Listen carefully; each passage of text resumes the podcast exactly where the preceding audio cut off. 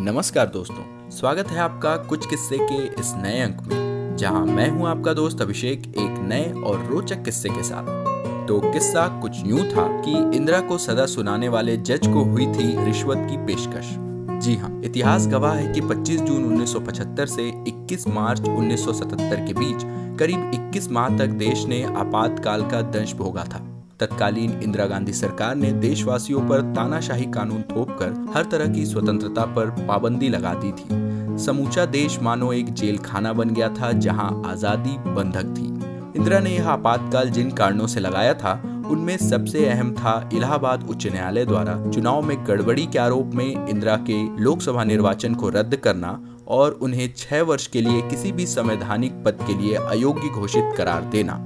यह फैसला अत्यंत साहसपूर्ण था और इसे सुनाने वाले जज थे न्यायमूर्ति जगमोहन लाल सिन्हा। सिन्हा जानते थे कि वे जो फैसला सुना रहे हैं वो उस समय देश की सबसे ताकतवर राजनेता और प्रधानमंत्री के खिलाफ है।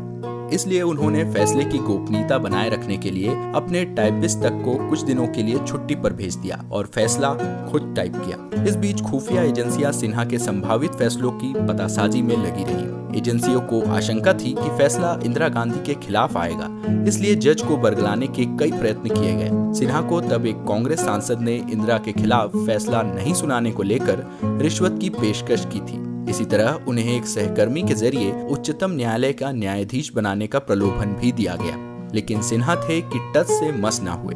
जज साहब धार्मिक व्यक्ति थे, इसलिए कुछ साधु संतों का भी इस्तेमाल किया गया, किंतु सिन्हा डिगे नहीं और उन्होंने आखिर इंदिरा के खिलाफ फैसला सुनाया। इधर फैसला आया और मुख्यतः इसी फैसले के कारण इंदिरा गांधी ने देश में आपातकाल लागू कर दिया।